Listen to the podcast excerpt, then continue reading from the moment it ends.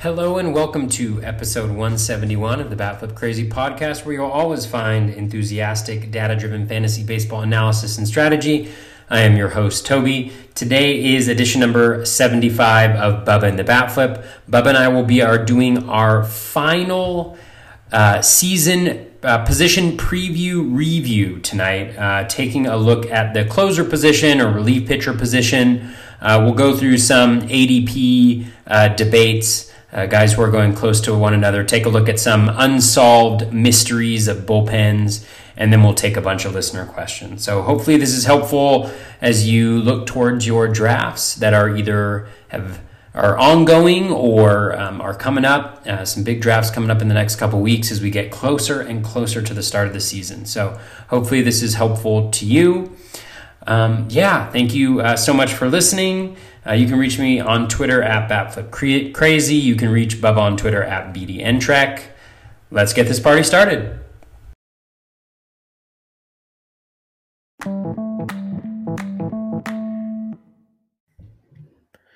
And welcome back, everybody, to another episode of Bubba and the Bat Flip, episode 75, your relief pitcher review. We're like two weeks away from the season starting, so it's the last positional thing we're going to do.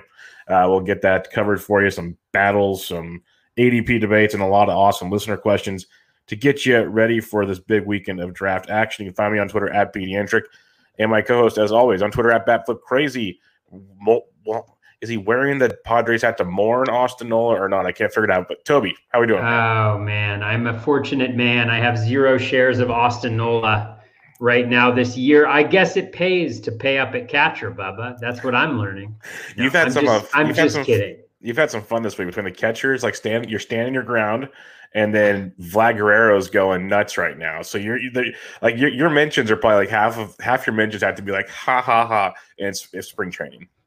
Yeah, it's interesting. Like even with Vlad, so this is where my this is where my bias, like my confirmation bias or whatever. I don't know if it's confirmation bias, whatever my bias is, seeps in, right? So Vlad has this great game, four for four, whatever, three RBI, and so I'm like, got to check out this box score and see what was really going on. And then it's like, oh, it was against Aaron Nola. Well, whatever. But then like I look at I look at his at the baseball savant box score. One of his hits, he didn't hit any homers. One of his hits was a single that had a expected batting average of 140.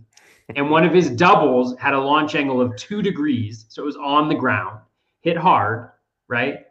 But still, it's like all right, so there's nothing to see here. I mean, he hit a couple balls hard. You know, great job, wonderful, congratulations. I mean, I know I'm digging it pretty deep here with the yes, Vlad Jr. Yes. stuff. I mean, and it is what it is, right? Like, I, I'm not a fan of his. I've articulated my reasons for why that is. And he could blow up and he could be good. But if I were to abandon my my moral and ethical compass and go against what I truly believe, then who would I be? Just be another uh, fantasy analyst. No, just I just, I, recency bias. I mean, like, why, why even be on here if like every single thing I see is like this guy is not there yet, which doesn't mean he won't get there, you know? And that's the thing is, if I'm wrong, I'll be the first one to say I was absolutely wrong. I missed out on Vlad. I'm really sorry and then the second thing I'll say is it really doesn't matter because where you're drafting Vlad, mm-hmm. I mean, he's not going to win you a league because of what he does. Famous last words. Uh, you know, when you draft him in the third round, like I think people are going to draft him, or in the fourth yeah. round. And so I'll just hang back. I'll just like relax back and wait and watch all those really good hitters like Jose Abreu fall deeper and deeper into drafts. just grab them and you'll be like, well, Vlad went 285 with 25 home runs and 85 runs and 90 RBI. And then I'll be like, well, Jose Abreu, who I took it around later because you were pushing up all those guys, is, you know, he he did that and and more because he's on a better offensive team. You know, because the Blue Jays are a little overrated again this year. Oh, I'm talking bad about the baby Blue Jays now, man.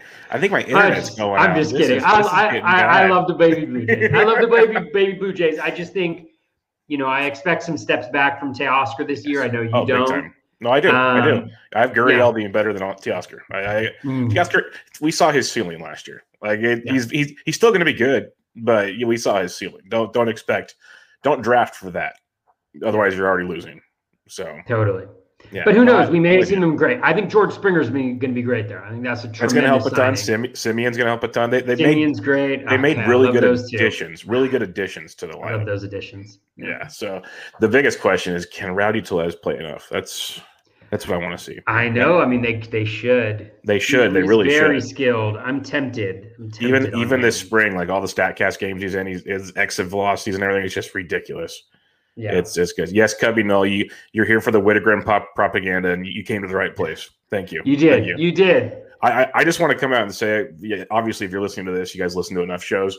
When I see, see people now touting Wittgren as the guy and they think they're the first ones to do it, I'm going to start pulling back episodes because I've been Team Wittgren from the get go. Like, it was never an option. So I'm just going to throw that one out there. But, yeah. We'll we, we're just team non Karinchak. Yes, non Karinchak. know? Exactly. Non Yes. Corinne. Corinne, I don't know. I You're gonna- you were- you were of thinking it. of I was gonna go. I was gonna try to do something there, but I couldn't quite make it work. But I mean, I um, yeah, I, I think, and and the thing about it too is, um, it's okay. Yeah. You can like Wicker and you can draft him. You can draft him ahead of us. That's fine. Yep. This is this is the game that we play, right? Yep. Exactly. We play chess while you play checkers. No, I'm just kidding. Um, but one more thing before we get into the relief pitcher. So I started a, a new OC qualifier today, and it's a two hour Mm. clock. And um, it started up this, this evening because it finally filled. And I had the number one pick. So I took Soto because that's my guy. Like, that's who I'm planting my flag with. And I, you can make arguments for many of them, but that's not the point of this, this topic right here. So the 15th pick overall, the third pick of round two. Remind you, this is not an overall. This is you win your league, you win an OC for next year. Uh-huh. Top top top three guys get get money basically. The third place gets fifty bucks, gets their money back, and then hundred, and then you get a ticket. Fifteenth pick overall, Alberto Mondesi. Wow. I can't stomach that. Not in it has in an You overall. In an overall, I can see your discussion. In a non-overall, not at fifteen. Like I, I like him still, but not at like that's that's that's a steep price for me. It is a steep price. I mean, the one thing that I would say is first place is all you care about, right? Yeah, So maybe that person goes into it and they're like, I "You want want to know something? I'm just I'm going to shoot my shot right here." Yeah, Like if I'm going to put it on Mondesi, and if Mondesi is good this year, then my team's going to be really good. And if Well, he's and not, then I'll I'll finish, you know, in the back of the pack and whatever. and, at the same time, he probably wasn't making it back to thirty-three. So he's probably thinking about that, going, okay, because honestly, at, if he would have been there at the turn, maybe I would have debated it. Yeah. So it could have been some that maybe that's part of it too. You know what I we've said before is if you're at the end, you got to go get your guys. Maybe that's his way of getting his guy. I don't know, but Yeah. it surprised me. That's the highest I've seen him go in a draft I've been a part of. God, don't So- remind me. I'm drafting from the two spot in my my first main on Saturday. Yeah, it or was three It was, from the three spot. Sorry, so not spot. like super end, but Well, you'll- you'll still, get you one- know, you'll get one of you your guys. guys aren't going to get you'll get one of your guys back. at least. So. Yeah, I thought about that when you posted it because even when I saw my KDS draw and I got first, in years past, you're over the moon about that. I literally was like, shit. Like, because I already know my second and third round picks are going to be, I'm going to be working, putting in work to, to get what I want type thing. So, Yeah, Gold team league, though, not as bad as 15. Not as bad as 15. So, And, and I just want to say, I apologize if I look to the side a little bit during this podcast. I'd mentioned this to Bubba, but I'm, I'm sweating a DFS, you know, tournament. It's not looking good, so I'll probably stop looking over there. But um, I got, I had a really stellar start to my, to my, um, to my, to my, I don't know what it's slate or whatever Slate. today. Slate. Yeah, yeah, yeah, yeah. I had like 240 points with LeBron and Kuzma left, and LeBron and Kuzma, especially Kuzma, isn't doing anything. So, oh well. We'll see. Long ways to go. Basketball's goofy like that, but I know. Let's talk. Let's talk fun. relief. Let's talk relief pitcher review. And I just kind of made a little bit of groupings here. Some debates. There's we've kind of talked about them a ton, and most of them it's kind of is what it is at this point in the draft. But if anybody's keeping track at home, we're using online NFBC ADP from March 1st. Today is March 16th, so it gives us 43 drafts. I probably could have shrunk it down a little more if I really wanted to, but I figured two weeks was decent. But that just shows you drafts are flying right now. But the first five closers, uh, relief pitchers, I should say, off the board. Liam Hendriks at pitch pick 55, Josh Hader at pick 60, Aroldis Chapman at 65 and a half. Um, you have Raisel or Edwin Diaz at 70 and Raisel Iglesias about 79. So from 55 to 79, you have five closers off the board. I kind of kept them together because for me personally, you can be different, obviously. This is kind of like the tier. If I'm trying to get a big guy, I want one of these five. Otherwise, it's a different ball game. So, how do you view these five if you're going into a draft, and like how aggressive would you be towards them type thing? Yeah, I mean, I'll put aside my just my own personal biases against drafting relievers this high in drafts. Real quick, I'll be honest. Putting the outline together, I know Toby's strategy, so I'm sitting there going, "Okay, how can I do this we cover all the bases, but don't just go, nope, we're just talking about the last 12 guys." totally. And I, and I have a lot of thoughts too. I have a lot of thoughts about a lot of the situations, but um, no, I mean, I think Liam Hendriks for me is top. You know, he's got to be the best guy he's just been lights out the last year, two years. Really, I mean, whatever you call last year and the year before that. I mean, just incredible from a skills perspective there. And he goes into a great situation, not only with the team, but I think also with just the context in terms of uh, the division he's playing in and opportunity he'll have for for saves. So I just think he, for me, is kind of head and shoulders above everybody. Um, H- Hader, you know, I have a little bit of issue with Hader just because the Brewers, the way they've utilized him is just a little bizarre. I mean, like last year, they had such weird utilization of him, and saves are so key, but he's been dominant too, so I understand it. You know, he has gotten a little bit worse, I think, with each progressive year. There are some home run issues, concerns there. I don't I don't think he's pitched great this spring, which isn't necessarily something to hold against him, but you'd obviously prefer that he looked good in spring so far. So again, not a guy that I'm really that interested in where he's going, and I think the the value that he provides. Chapman, I think, would probably be my number two, just because he's he's been so solid. He's never really been bad. He's always been elite. The innings are lower, but the saves are still there, and that's really what you're buying when you know when you um, when you draft a guy this high. Is you want those saves. You want those 30 saves there's 30 plus saves because in, in for instance like a main event 80th percentile is 73 saves. So if you get your 130 save guy you can piece together 43 saves from other players. And so i think that that's really important to um, to factor into the equation. Um, you know so i really like chapman and obviously the skills the velo was down last year but i'm not as concerned because the skills were again they actually took a jump forward last year. I think he started using his splitter a little bit more um, if my memory is serving me correctly, and just I think you know better. Uh, Diaz, obviously a wild card, but the skills are off the charts again. I mean, all the guys we're talking about are like their swinging strike rates are somewhere like between 17 and 22 percent or something like that. Just absolutely bonkers, you know, um, skill wise. The the the contact that he gives up is always a concern. The inconsistency is a concern. Again, when you're spending uh, a pick, you know, a top probably 60 pick when it when all is said and done when we get into the big drafts later this month, you know, that inc- inconsistency worries me, right? Uh, the fact that in the past when he struggled, the Mets haven't given him, you know, that long of a of a leash, you know, concerns me a little bit. So I think of this group, you know, Hader and Diaz are kind of my avoids, recognizing that the ceiling is is absolutely massive for for both of them.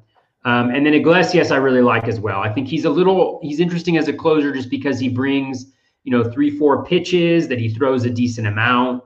He was really good last year. He actually improved. He's been improving. You know, despite some I think rumblings that maybe he was starting to fade. He's going to be really good. I think the Angels situation is a great situation as well.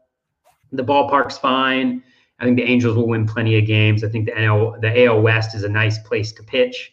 Just generally speaking, I mean, you know, the A's are taking a step back. The Mariners are rebuilding, although I think, you know, they got they're going to be okay. The Rangers are going to be god awful mm. um, offensively. I mean, talk about a team you're going to want to stream against. I think so. Anyways, that has nothing to do with Iglesias necessarily, except for the fact that I think he'll get plenty of saves, and I also think that he's a highly skilled guy, and that's really what you're asking for when you draft a guy here, right? And one of my arguments against it as we've seen the last couple years, but that doesn't necessarily mean that it's always the case, right? They have been reliable in the past sometimes.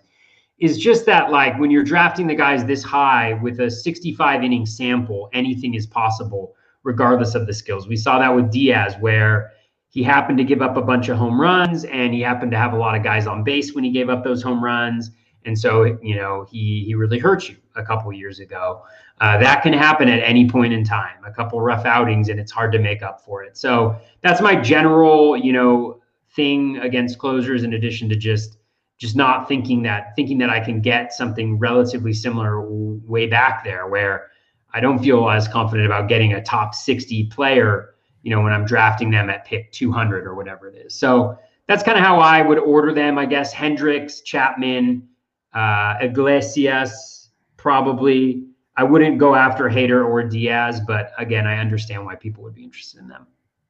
Yeah, I'm with you on Hendriks. Hendriks is my number one as well, and uh, he's been great the last two years, like you mentioned, going to a, a, better environment potentially for more saves with the White Sox than in Oakland. If you just think about the division as a whole and how good that White Sox team should be this year, so I'm, I'm a huge Hendriks fan uh, in that scenario at number one. I'm glad to see uh, NFBC the ADPs have shifted because it was for a long time their Hader was still number one, but that's slowly uh, moving along here. I have Hader at number two, but I'm pretty much not drafting him anywhere. I have him number two because if he is the closer closer, he's probably better than Hendriks. But I have con- concerns about a how the Brewers use him because they could use him in high leverage spots, leading to more Devin Williams saves because they have the luxury of having two great back end bullpen guys.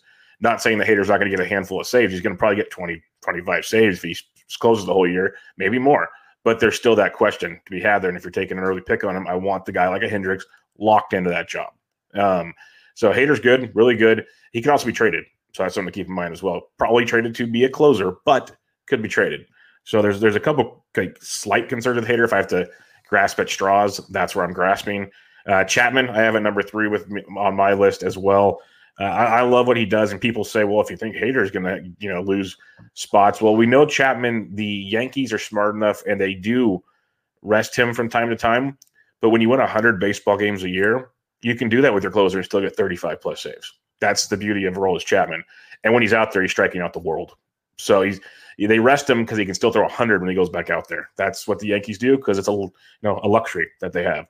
So yeah, Chapman, very big fan of it. You said Diaz is my number six personally on my list, so I'd have him five on this list. Uh, I, he's good. He's a wild card. You hit it. You hit it on the head. It's a good way to, to phrase him because we've seen him be really good. We've seen the blowups, and the Mets have a lot of backups in case things go wrong there. And Mel uh, Rojas, the the manager, has already kind of been wishy washy about Diaz whenever he's asked about that situation. He's calling him the closer, but not with a lot of confidence, it sounds like. So just keep that in mind. And Iglesias, I have in a lot of places. I am a huge Raisel fan. He doesn't get the love he deserves, and he had one bad year in Cincinnati with an ERA over four. He had four of the years with an ERA under three. He strikes out the world. He has the four pitches, like you mentioned. He's a very, very good reliever, and he's one of those closers that can give you more than one inning. So if you're in an innings pitched league, if you're just looking for more uh, stats to rack up, Iglesias can help you with that. So he's a, a very very good closer that I, I have I have ranked number four on my list. Be three, I guess, on this list technically. Excuse me. Bless you. Thank you. And um, so I'm I'm a big Raisel fan, and um, basically, like Toby was hinting at, if you're looking for the overall like 75 saves or whatever, that's why I try to get one of these guys if I can. And usually it's Raisel. I just kind of have like we've had questions in the past, like when do you jump to get a player? Well, I have these like four or five guys on my list. Like Rosenthal's my five, so I have those five guys. And as they start to get drafted, it's coming back to my turn. I'm going to take one of them more often than not. Not every time, but more often than not, I'm going to take one of them and then know, okay, I can wait until the Kimbrels or someone else down the list we'll talk about later to kind of give me my number two, and then I can punt later. That's my strategy. Everyone's different that kind of helps me sleep at night when I do this. So um, Hendriks, Chapman, Iglesias, Hader, Diaz for me, but uh, definitely a, a, bunch of really good closers, and that's obviously why they are ranked where they are ranked. All right, the next grouping we have here, I skipped James Karinchak because we'll get to him later. Don't you worry about that. Um, Ryan Corinne Pressly, Chuck. Chuck. He's chucking it up. Uh, Whatever. Uh, Ryan Pressly at pick 93 and Trevor Rosenthal at 97. Honestly, I thought Rosenthal would move faster. I don't know if it was the groin injury that concerned people. He's going to be throwing again here. He already threw off flat, flat ground. He's supposed to be in a game the next day or two, uh, get some game action. So he looks to be okay. But you got Pressly with Houston, looked really good when he had the chance. You got Rosenthal moving to Oakland. How do you look at these two, Toby? Yeah, I mean, I think I think they're both solid options for sure. Um, with Pressly, you know, he's always been good, right, as a reliever ever since he's developed that curveball. Um, very good pitcher, should do very well with the Astros. I mean, that's one of the pri- primo spots because I think they're going to be a really good team, generally speaking. great ballpark to pitch in. So I think he's an excellent option. I also like Rosenthal as, as well. I worry a little bit. I know his control was better last year, and he was obviously lights out, but there's an injury history there. There are control issues there. But Oakland is a phenomenal place to pitch. Um, I mean, just uh, just have all my pitchers in Oakland, please, just for the love of whatever, and um and uh and, and just great defense behind him. So I, I think they're both really good options. Um, and so I don't really have any problems with taking them. You know, again, like I all I just so people understand, I always have problems with people taking closers at this point in the draft. I always have problems with it. Like so with all that being said, these are these are guys that I think are are good options for where they're going. He hasn't thrown yet in spring training, but it seems like it's a minor issue. You know, the key is that he's he's he's going to be the closer. They've got no reason not to put him in that place. That's what they paid him for, and he's going to be really good if he pitches, probably, unless he walks a lot of people and just gets injured. Yep, it's very very possible. Risks you take. Risk you take, most definitely. um, yeah, Pressly, the guy's really really good. K rate over thirty percent for three straight years now. The ratios last year three four three, but like two five and below the previous two years. Doesn't walk a ton. He had a little bit like last year, had a little more walk issue. I think it helped lead to his uh, ERA situation, but almost a fifty percent ground ball guy year after year. Just a really really good reliever. So he, he's definitely in play. The Astros will be very good. The only concern I have there is like until about two or three weeks ago, I think it was, until Rosenthal basically signed with Oakland, the Astros were looking for a closer still. So I'm just curious. This like Pressly's the guy right now, but does that mean they don't trade for someone if they're if they're still in it? Something to keep in mind. He's very very good. Run with it while you can if you want. Uh, I have Rosenthal as my number five, mainly because the Oakland factor. I believe he's very good as well. Don't get me wrong, but Oakland year after year, you have Hendriks. You've had other guys close there, and they just put up thirty plus saves year after year. After It's like a saves factory. A lot of it's the the ballpark they pitch in. A lot of it's just that team. It seems like if, if you're a West Coast person, you watch a lot of late night A's games. Not a lot of blowouts. That's just the way I'll say it. There might be a lot of run score, but always tight games. It feels like in Oakland. So um, they get a lot of save opportunities, and Rosenthal is going to get his fair share. So I'm I'm pretty pumped on that. I don't have a ton of shares of Rosenthal because people are uh, taking him earlier than I would, but I do like him quite a bit. If you feel like pulling the trigger on that one. And and one thing to mention on Pressly, because you mentioned the walk rate, I think one thing that's good to do in these smaller sample size, oh, smaller sample seasons, you know, to to kind of double check that is, you know, he had a higher walks per nine, but his walk rate was about where it's been throughout his career. Yeah, if you look at his first so. pitch strike rate, highest of his career. His zone percentage went down slightly, but his O swing was still an elite uh, an elite 40%. So when you combine those together, it seems like he should be like in line for where he is. The walks per nine is a little bit higher because he had such a high BABIP. So he was giving up a lot of runners. Um, and so just something like I think that's important for people. Like that's a good check to put in place. Like when you see a guy's walk rate, has increased is just to check the underlying met numbers in that small sample size to make sure that um, uh, you know that it that it that it appears to be an earned increase you know so not like a comment on what you were saying but just something that oh, yeah. i was kind of running through that in my head that's like a check that i do just to sh- make sure that they that it makes sense and even early season that's a really good thing to do just to make sure that you know guys you know what what is skill and what is just a small sample or bad luck that's happening to a guy yeah, no doubt about it. Good point on that. Uh, the next one we have is a three pack. We have Brad Hand three at pick 103. We have Kenley Jansen at 105 and Kirby Yates at 118. He's a little bit farther back, but I figure he's been actually on the move up here of late. So he's not quite mm, where they are. Kirby's on the move. Kirby is on the move. Like the old, uh, was it Kirby Dreamland, the, the pink ghost? That's a whole other thing. I don't know. But I don't uh, know. yeah, Brad Hand, Jansen, Yates. How do you uh, look at these three? Well, we all know that Brad Hand sucks, right? I mean, that's no, I'm just kidding. I mean, for Brad Hand, he's funny because he kind of falls in this category for me of diminishing skills, but he's never been bad. Yep. You know what I'm saying? Like, even though his velo continues to fall down, and even though like everything is like, why, how is this guy still good? he still manages to be good. And so maybe that's the special sauce. Maybe it's the Alex Colome sauce, you know? maybe it's the Brandon Kintzler sauce. You know, maybe it's the sauce that just allows somebody to keep a good ERA, a good whip, and just get saves. Um, so that's kind of how I feel about Brad Hand. If he falls, he's actually somebody that I don't mind going after because I think the Nats are going to win plenty of games. I think he'll have a long leash in that closer role, and, and that's kind of what I'm looking for. So I don't think he'll fall here because I think closers are going to push up. But if he falls into the like, well, it's probably a lie. But if he falls into like the 120, 130 range, you know, instead of like higher up, you know, maybe I'll I'd consider going after him. Jansen, I think, is really, really interesting because I think the Dodgers have no reason to take him out of the closer role. I mean, what's the purpose, right? He's got the big contract. He's pitched really well in the regular season. We saw that in the in the postseason, they're not afraid to go away from them. They're going to be really good unless he's just absolutely god awful, then you don't worry about it. But last year he was actually very good in the regular season. Mm. Um, just from like a skills perspective, I'm I'm I'm pulling it up right here. Um, so just give my computer a second. Better better strikeout rate than 2019. Totally, 32.4% K rate. Yep.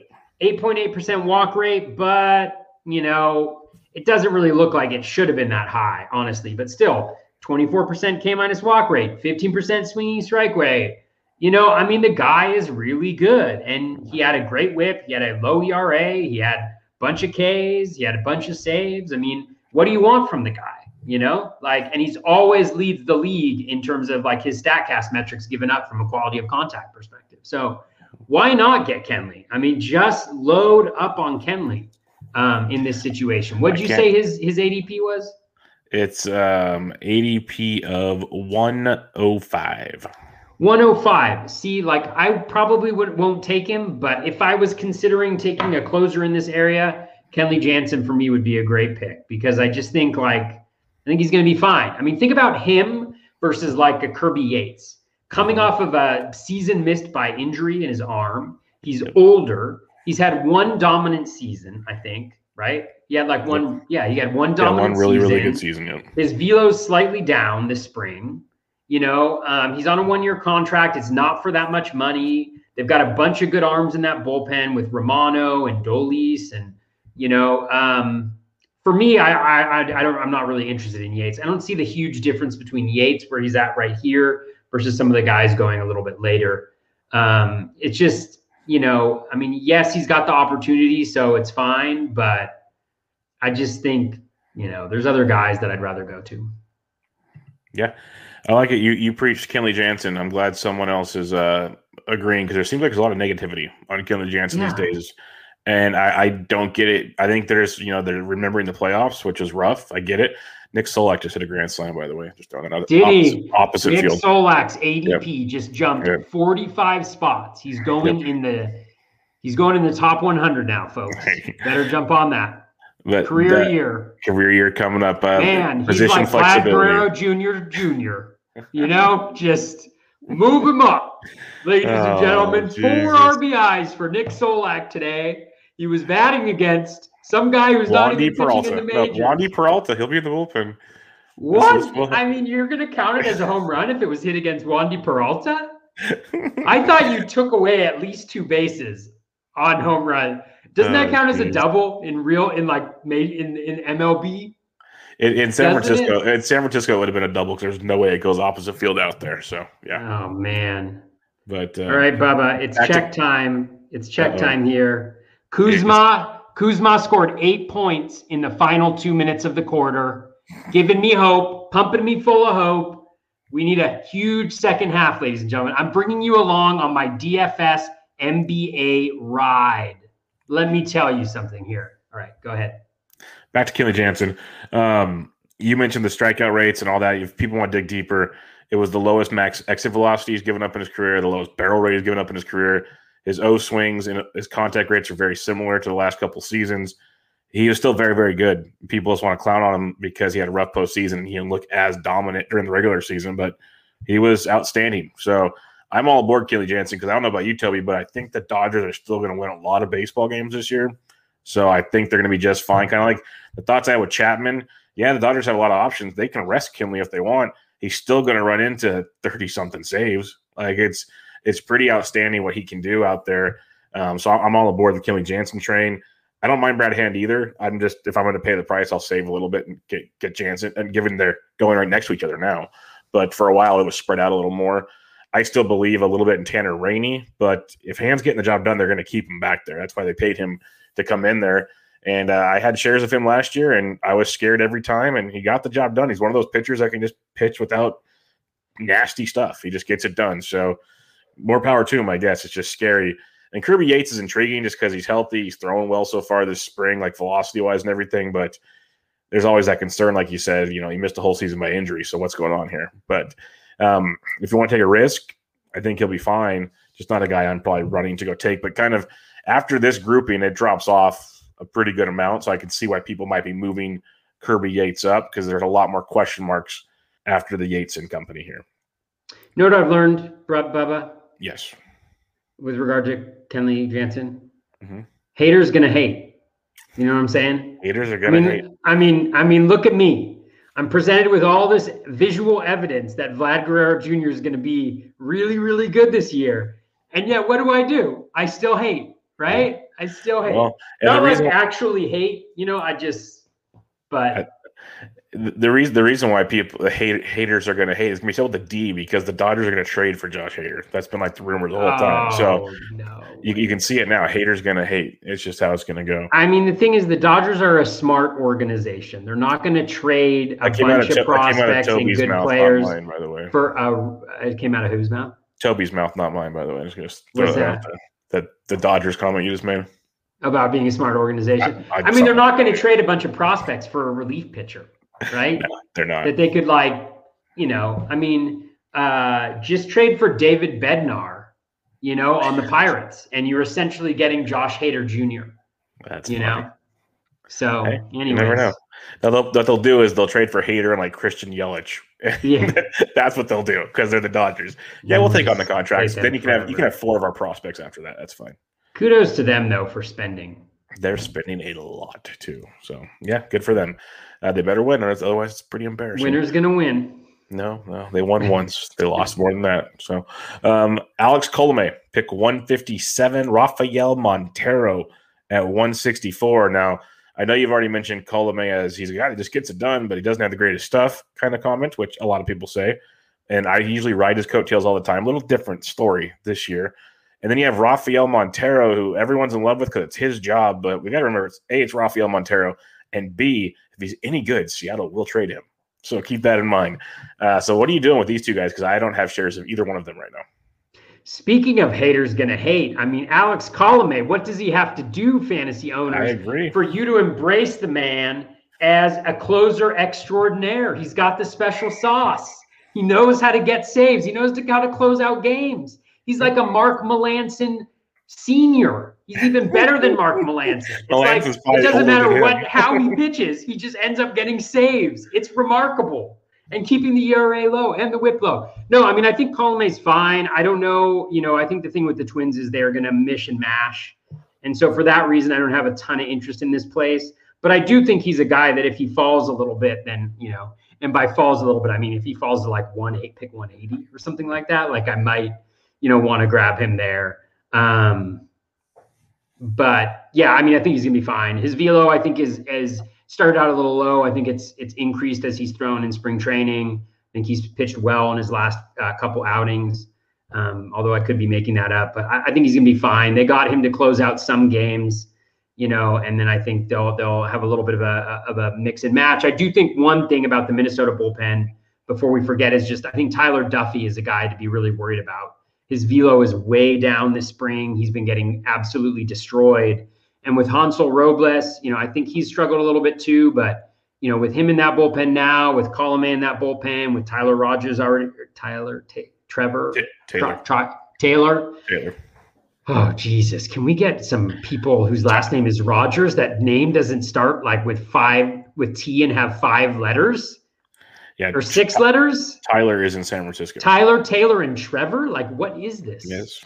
Yep, yep. Oh my Fun God! Time. Two are lefties. Some, talk about something where you where you should hate on them for like if you are giving birth right now if you're oh, giving oh, birth right now and your last name is rogers please and you have you know, please just don't name your kid Tyler, Trevor, no tease, Taylor, no, no tease, Tim, you know, whatever it is. Tommy. Yeah, another, another, another name. Uh, but honestly, I, I, think that I'm really worried about Duffey. I know a lot of people thought he might get some some speculative saves there in that mix, but he's looked really bad. Um, but you know, I think is fine. You know, probably not a 30 save guy, but 20 saves, something like that, with three five ERA and a one two five WHIP and strike out an inning. Which, hey, I'll take it. Mm-hmm. What about Montero? Oh, Montero, God, he's awful. Like, why are people Lots drafting Montero where they're Lots drafting? Of, I have no idea. I can't. I mean, okay, let's let's do a little let's do a little dive in on Montero. And I know I think I was trashing him before, and his CSW is good and stuff like that. Which whatever, you know, I'll, I'll decide when I want to use CSW and when I don't want to use it as a stat. All right, people, come on. That's what Alex Fast's article said, right? Yep, exactly. Only when and choose when you use this. Uh, so Montero, swinging strike rate under 10%, 9.3% last year. I have a rule against drafting closers that have swinging strike rates under 10% unless their names are Brandon Kintzler or Mark Melancon. All right. Rule number one of drafting closers. No, honestly, I mean, he had a super low BABIP last year, although he also had a low strand rate. You know, I think he got, I think he got hit real hard too. Uh, not that I pay a ton of attention to that, but yeah, barrel rates the last two year of 15.2% and 13.9%. Um, so I just don't I just don't think he's a good pitcher. And he's also had, you know, injury concerns in a couple of the last, I think the last two seasons. He's missed time for injury, which, you know, shouldn't factor a bunch, but certainly factors in when, you know, when you're being drafted where he's drafting. So I don't understand the love for Montero. I don't think he's very good. Um, I would not draft him at all. I would not draft him at all. Yeah, no, I have no shares of him either. Like he's a massive fly ball guy, something I don't want to deal with either. Given Seattle's nice and all, but that division, some of the guys are going to have to face up against. No, I'll pass uh, on him. And but uh, Colomé, I've always been a fan of. Where he's going kind of stinks because Rogers actually went after him, and Rogers to me is the primary closer. But you know, Baldelli, he likes to use Rogers for multiple innings in a high leverage spot. So Colomé, like you said, is going to get a fair share of. Uh, saves when he gets the chance. So that's an option. I, I, don't completely hate it. It's just where he's going. I feel like you can get the same production or gamble the same way a little later in the draft, and that's where I'd uh, I'd rather be taking those kind of stabs. And then at that point in time on Colome, that's the problem. And yes, Montero, I want nothing to do with at all. and and um and one thing that I would um say about Montero too, if you look at his pitch mix, I mean, last year the best pitch he had had a 13.3% swinging strike rate. Like the best pitch he had last year had a 13.3% strike, yeah, strike rate. That's not, not the good, best pitch not good. he had had a 13.3% swinging strike rate. I'm you know who, again, you, you know who had an, you know who had an overall swinging strike rate of 15% last year? Kenley Jansen. Kenley but, Jansen. Uh, oh, keep, keep hating on that. Um, hey, keep hating. Yep, haters gonna hate. But um, Alex Colomé is at pick 158. His teammate, like I just said, Taylor Rogers, 186, almost 30 picks later, two rounds later in 15 team drafts. And you got Matt Barnes at pick 187. So they're a pick apart. You have Taylor Rogers in a potential platoon on a good Twins team. And you have Matt Barnes, who will make you go crazy if you roster him as a closer. So what do you see in these two? Yeah, for Rogers, I'm a fade on Rogers. I mean, the thing is, anytime you have a guy who's not supposed to get the bulk of the saves and you have to draft him at this point in the draft, like what, like, why are you doing that? You know, like, why are you, unless you get clearance that he's going to get the bulk of the saves, I, I think you can't draft him at this spot. Like, there's just too many other options. And the same goes with Barnes. Like, Barnes has pitched really well. He looked good at the end of last year, although some of the underlying metrics, when I took another look, like, were not as hot. Like it seemed like they were a little bit luck driven. But at the same time, like, do we know that he's going to be the closer over Ottavino? Like, do we know that he's got 100% of the saves? We don't really know that. Like, we think that. But also, Alex Cora also gave Ryan Brasier the closing job over Matt Barnes two years ago. And Ryan Brasier was actually pretty good at the end of last year. I haven't been looking how he's been doing in spring training, but you know, like it's just one of those things where I don't see the point of drafting a guy who's probably not, who may not be the closer at this point in time without that certainty. Yep. No, we're pretty much on the same page. Rogers, I will take a chance on where he's going because I've seen him fall past like 200. He's one of those guys mm-hmm. where you might have someone in the draft that really likes him and he goes, or he falls, and people just don't want to deal with him because you look at he's gone as high as over the last two weeks, as high as 128. Remember, his ADP is 187, as high as 128, as low as 320. Mm-hmm. So this is one of those guys that he falls around. So I can't remember what league I was drafted him. I grabbed him recently as my third closer, and I'm like, okay, I can live with that. That's that's doable. But um, just to just know he's gonna take days off. Colome's gonna get his fair share. Like if Rogers gets 22 to 25 saves, give or take 20 to 25 saves, I think that's a that's what you should be shooting for. Like if he gets that, you're happy. If you if you think he's gonna get more than that, you're really wishing on a prayer because I just don't see Colome is gonna get probably 20ish as well. Like that's just how mm-hmm. it's gonna go. They're gonna sh- it's almost 50-50 to me. Rogers might throw more innings. Like I said, he'll throw a couple innings here and there. He'll have higher leverage situations. But Colome is going to get his. That's why he's going higher. And I think for good reasons. But Rogers is interesting. Also, Rogers kind of stumbled towards the end of last year and lost his job just to clear his mind. But uh, he's he's back there. I wouldn't worry too much about that. And Barnes, yes, I think Ottavino is going to take that job. If not right away, at least at some point. If Ottavino figures it out, like he the way he was pitching in Colorado and early in New York, he is better than Matt Barnes. So that's going to be one to definitely watch. And how good are the Red Sox really going to be? Just think about that one as well. You know, I think we should. I think you should open instead of with Metallica, "Living on a Prayer." Wouldn't that be closers, a great the closers episode? Wouldn't yes. that be a great intro to the closer song? Maybe I'll do that. I think I can like slip in Spotify songs into go. my um into It'll the much, podcast. Be much easier for you to do. Much I gotta make a little. I gotta make a little note. There you of, go. Of doing that. All right, um, a couple a couple team situations to, to hit on real quick. We got the Reds. Uh, Amir Garrett, he's battling forearm stiffness. He, report came out two days ago. He plans on throwing early next week. Keep an eye on that. Uh, Lucas Sims, he was battling an elbow deal, but he's been throwing uh, bullpens. He looks like he'll be fine by opening day. They have Sean Doolittle, Tejay Antone. I think he's going to be in the rotation, so I don't think he's even an option really. Uh, there's a lot going on there in Cincinnati. Eugenio Suarez playing shortstop, all kinds of fun stuff. But um, how are you approaching this? Because right now, I'm kind of grabbing Lucas Sims shares because he's going so late right now, like so so late that I'm going to take that gamble. What are you doing with the situation? I think that's the way to handle it. I mean, I think the thing is there's so many really good arms they have in the bullpen. I mean, you didn't even mention Jose De Leon or yeah or Jeff Hoffman, right? And I don't know if Jeff De Leon, right? They, they probably don't throw him straight into the fire. I'm saving De Leon for a listener question coming up. Okay, okay, cool, cool, cool. Um, but like Jeff Hoffman is a guy that I really love. Um, you know who who I think you know. You say Tejay Antone's going to go into the rotation. I actually wouldn't be surprised if Antone ended up in the bullpen and Jeff Hoffman ended up in the rotation. Just that the way that good. they're kind of stretching them out and and kind of previous histories of, of usage. And Antone is not a, efficient with his pitches. He has like a pretty high walk rate, but again, absolutely great skills, you know. Mm-hmm. But uh, so there's just all those guys. The one guy that I wouldn't really be targeting is Sean Doolittle. I mean, yeah.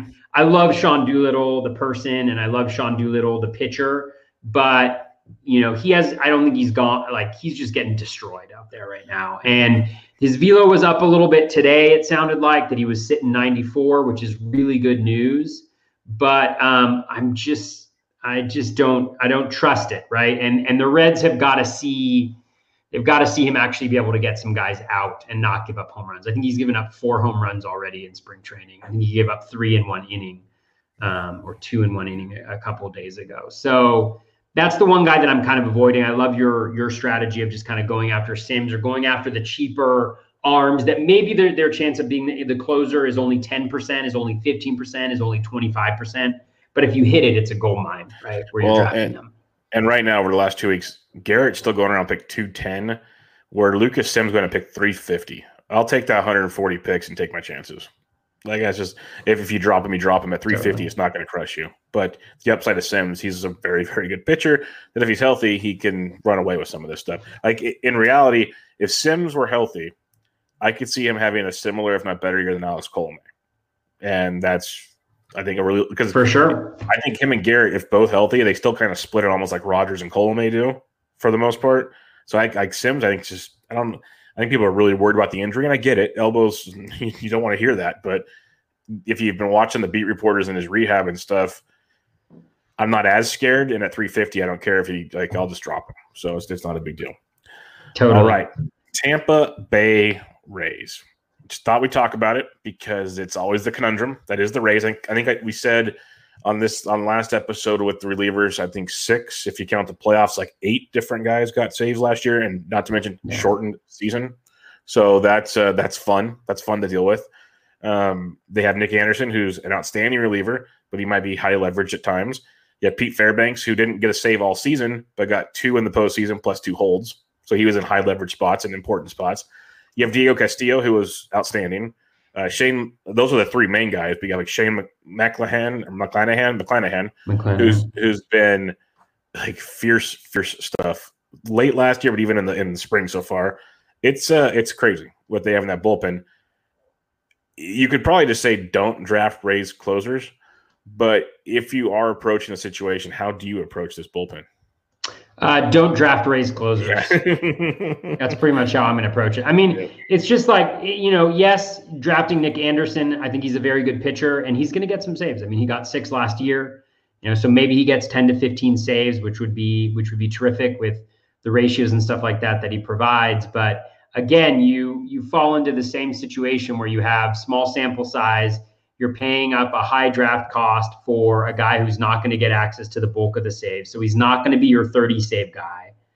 Um, and so I just don't think it. I don't think it works. I don't think it makes sense um, to draft him. Although you know, I, but I although I won't be critical of people for drafting him because that means that there's one other player that I want to draft in that in that place that he goes. But no, he could be totally fine. I just don't think you draft him. I don't think they're going to have a closer. I think they've shown pretty clearly that that's not necessarily how they operate. Um, you know, so you could take a spec on like a Diego Castillo who's going very late in drafts just to see if that's who ends up being the guy, or a Fairbanks just to see if he ends up being that guy. Um, but again, I mean, like they were given saves to what did you say? How many players? 14 guys or eight guys I had saves? I want to say if you combine the postseason, it was like eight guys last year. Let's say a team gets like, I don't know, 45 save opportunities in a season or something like that. I mean, you divide that by eight you know, that's like, like five and a half, five and a half saves yeah. per guy, right? So it just doesn't make sense. And they got guys coming out of nowhere, right? They have McClanahan, who looks incredibly good. They have uh, Springs. They still have Kittredge. They have like Thompson. They have all these guys, all these arms who are phenomenal. And they have no reason not to play the leverage game and just put guys in in the best spot and and that's a boon that's a boon to Nick Anderson when it happens to roll around that you know the best play pitchers are are in the ninth, hit best hitters are in the ninth, but it's just not not worth it for me. Yeah, it's tough. Nick Anderson, I, I just won't draft, and it's not because he's not a good pitcher, like you said. It's just the situation's tough. He's basically a glorified Devin Williams at that point because you know he'll get some saves, but he's not like guaranteed to be the guy. For me, it's like Diego Castillo's at 280, Pete Fairbanks is 350. I've been drafting Pete Fairbanks late just because I think um, the way they use him in the postseason, I lean that direction. But they use Castillo a ton too. It's just it's an embarrassment of riches they have. Um, so if you're going to take one late, maybe you run into like 12 saves from Pete Fairbanks. I don't know. It's just you're going to do it. Where do I use them this week or not? And you know the weeks you don't use them, so you got like three saves just because that's the Rays. So totally. Just, and that have fun there. Like you mentioned, just hit that strategy. And I'm seeing people use it a lot more in drafts this year, like in TGFBI and stuff, where you're just kind of putting those high, those high return, high ROI. I don't know if ROI is the right, but like, yeah, high ROI relievers that are easy drops first week of the season if they're not in that role, right? Like it gives you roster flexibility, and then you also have the chance of hitting on some of those guys. So I fully support you in that in that strategy there. Let, me um give me two seconds. I'm going to pull up Jeff Erickson because he drafted his beat Jeff Erickson two last night. It's 12 team uh, online championship. And he tweeted out his whole pick deal. But I wanted to uh, mention it because his last like handful of picks here, and I commented and talked to him for a couple tweets about it. But okay, here we are. It was he got Chris Martin in round 24, which I don't mind mm, that at all. No. But then round 26, Hector Neris. Um, round 28 Pete Fairbanks, round 29 Gregory Soto. So he's like like his three of his last four picks. I'm like, I'm just gonna go take like guys and hope that works. And he's and I talked and I mentioned he's like, yeah, it's that time of the year where it's weird, and if it doesn't work, I drop him early because I'm gonna use the waiver wire. So that's the idea to see what sticks because you never know. Um, but it, it, there's a lot of interesting situations, like in Philadelphia. You have Archie Bradley, who they just paid money to come in there. You have Hector Neris, who was the closer last year. You have Jose Alvarado, that before Bradley was signed, I was kind of pumped about that because I liked Alvarado in Tampa, so it made the four-headed monster in Tampa three-headed, but now made an issue in Philly. It's it's it's crowded.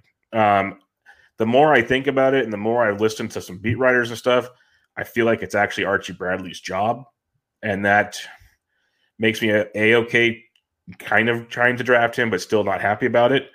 How do you approach the Philly situation with these three guys? Okay, rule 1B of drafting closers. All right. Archie Bradley sucks too. All right.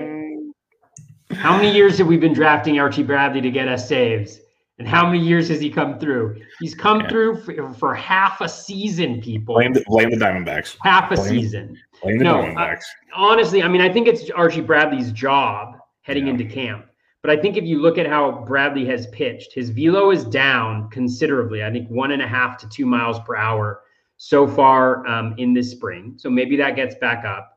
But he's not really, it's this typical Archie Bradley stuff. Like he doesn't strike guys out, you know, like an elite closer does. And if you look at what Neris is doing, I think Neris has a higher ERA at this point in spring, but he's also striking out two or three guys every time he's out there.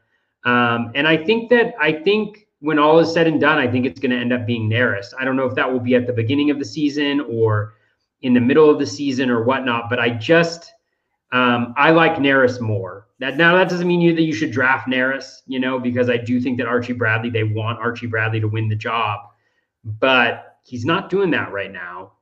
Um, and I don't think he looks great uh, so far. So um, that's kind of my my my general idea. I don't think Alvarado is in the save situation. I'm not sure how many lefties they have in that bullpen.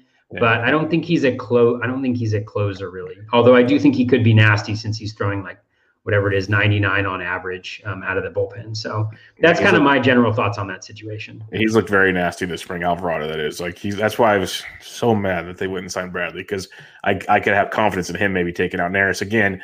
They don't have a lot of lefties though, so that might change that.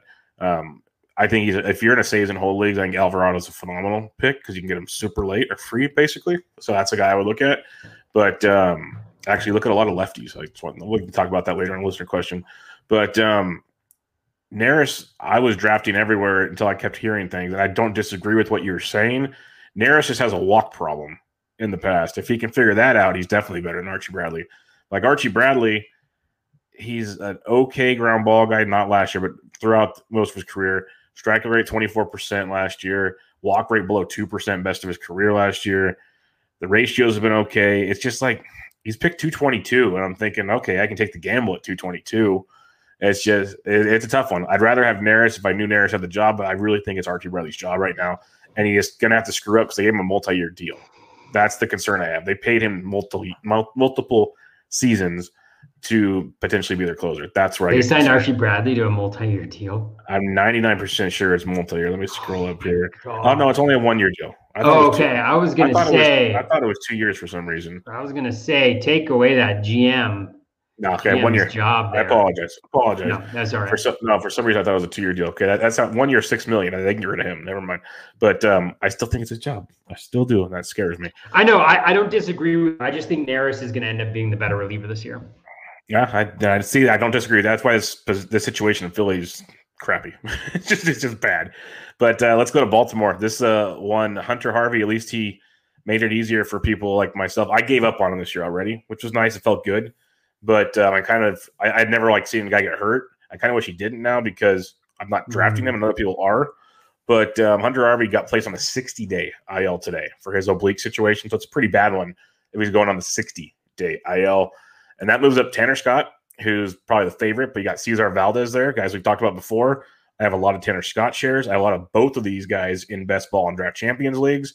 Um, I'm drafting Tanner Scott where I can right now. Let me get you their ADPs right now before I give you the floor. Tanner Scott, uh, ADP of 348 is going to tie at 269. over the last two weeks, and Valdez, not Framber, he doesn't count anymore. Cesar Valdez, 360 as high as 330. So they're starting to get, uh, he's only gone in four drafts. So it's obviously happened since the Hunter Harvey news on that one. Let me see how many drafts Scott's gone in. Um, Tanner Scott has gone in 17. I remember there's 43 drafts on this ADP. So uh, Tanner Scott, Cesar Valdez, how are you approaching those guys? Or do you have a sleeper in Baltimore? Um, no, no sleepers in Baltimore. I think Tanner Scott is the much better pitcher, so I would draft him. But I also don't think that they're going to use one particular closer. I think they're going to mix it around. Um, they'll probably get like seven saves all season, I think, and so maybe Tanner Scott will get five and Valdez will get two. But um, the, I do really like Scott. I mean, you know, I think it's his slider, which is just one of the best pitches in baseball. Um, super high swinging strike rate. And I'm right on that, right? I'm not making yeah. that up. No. You're, yeah. You're right yeah. Um, so I would go with Tanner Scott, you know, again, another kind of late round dart throw, but I don't think they're going to go with a closer. Cause you remember last year, I mean, they started out, I think, and they had, they had Sulser in there and he was actually pitching pretty well. But then all of a sudden he wasn't getting saves and then he pitched poorly. And then it was like Lark Lockins or Larkins or whatever his name was came in and then it was Valdez. And, you know, I think it's just going to be a jumble. I don't think they, I think they're a very much a team that does not focus on saves at all. Yeah, well, when you win 40 games, it's tough to focus on saves. But yeah, sure. I, I, I, they should have like, spent real high on. They should have got signed Liam Hendriks. That's what yeah. their team needed. Really yeah. lock, lock down those wins. You know. Yeah, lock down, lock down those four blown saves you get this year. Um, I like Scott too. I, like I said, I have him a lot of places. I don't mind Valdez. The one reason why I think Valdez can be interesting at times, besides multiple guys getting saves, like you mentioned, is you know Scott does strike out a lot of guys. Twenty seven percent K rate last year, over thirty percent the previous two years, but he's had a walk rate of eleven point six or higher in all four MLB seasons. He walks mm-hmm. a lot of guys, so the circus can show up. And as if you guys listened to the Triple Play show last week, I talked about Brian Wilson. It's stressful. It's very stressful, and every now and then you get an oops, and that stressful turns into a big blown save. So that's just something to keep in mind. Uh, Scott's, I think, the better pitcher, like you said. He's looked great this spring. He's the guy I'm drafting. But Valdez is interesting. It's one of those if you can stash a guy, stash him. Even if you don't draft him, like if you're trying to figure out who to pick up in FAAB in the early weeks and you got no one else, go get him for a buck. Just put him on your roster just in case something happens. You have to drop him again, drop him. Doesn't doesn't cost you a lot, but he's going to get his at some point this season. It uh, it will happen, but Scott's the guy I want as well. All right, the last team I had down here. There's probably many other nasty situations, but I want to talk about a good baseball team. We talked about the Orioles, Phillies, the Reds. Uh, let's talk about San Diego. San Diego Padres. You have Drew Pomeranz, who Greg Jewett on his closer sheet still has as a closer, which is up for debate to many. You have Emilio Pagan. You have Mark Melancon. And you have Keone Kela. All four guys with previous saves situations, basically saves uh, experience. I want Drew Pomeranz to be the closer, but part of me says Mark is going to be the closer because they signed him. They had no reason to sign him otherwise. They could have signed some other reliever just to be a reliever. This is a very, very nasty situation that I'm having a very tough time drafting them. So I'm pretty much avoiding it, even though I know they're going to win a ton of baseball games. So, what's your thoughts on San Diego? Uh, I say draft the last guys. I mean, that's my my thoughts on the situation generally. I mean, with Pom- ADP for you, with uh, with Pomeranz, you know, remember last year at the start of the season they didn't have him as the closer. You know, I think he's the best reliever in that in that pen, but I don't think they. And again, like I um where I'm soft on, where I don't pay a lot of attention to, is like beat writer stuff on closer situations. Um, so I may have a have blind spots here, but with Pomeranz, when he started out last year, he was not the closer, and he got kind of pegged as the closer by default. Um, and he, um, I think that he's a high leverage guy for them. He's the best reliever. He can get out righties, he can get out lefties. He's dominant. I think they want him to be in that position because they're a good team and they want to have him in the highest leverage situations.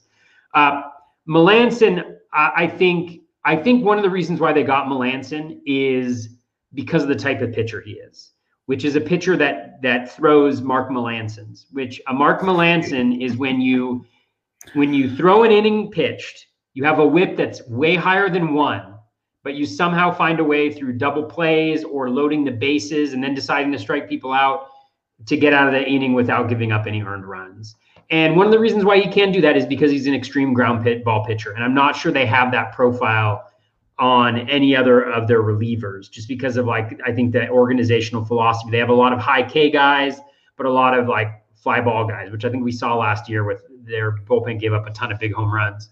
Um, and so I think that for me, Melancon kind of serves that role where maybe he comes in in an inning where they need to get a ground ball, or he's just kind of like um, a guy who pitches a lower leverage situation because I don't think he's a very good reliever. Emilio Pagan can be very, very good. He also has not been so good sometimes as well, right? Like he's a extreme fly ball pitcher. He gives up a lot of hard contact and home runs, but he also has dominating stuff. Um, and then I think one guy who's on uh, Greg's list, which I'm very intrigued by, is Keone Kela. I have not yeah. seen anything at all linking him to the closer's job, but I know that he has been lights out. He's been a closer before. There's no doubt about the stuff.